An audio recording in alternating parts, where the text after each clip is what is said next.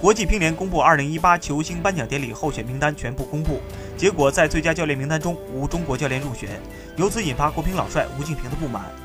这位马林、王浩、樊振东曾经的恩师随后发表长文，炮轰国际乒联打压国乒。他说：“樊振东获得2018年亚洲杯冠军、世界杯冠军、世锦赛团体冠军，连续七个月世界排名第一。”女队也包揽了2018年亚洲杯冠军、世界杯冠军、世锦赛团体冠军、世界排名第一。这样的成绩居然比不上英联邦比赛的成绩，比不上世锦赛铜牌的成绩，比不上曾经的世界排名第一的成绩。年度颁奖连年度取得最好成绩的团队连提名都没有，请问国际乒联这是最佳的颁奖典礼还是扶贫颁奖？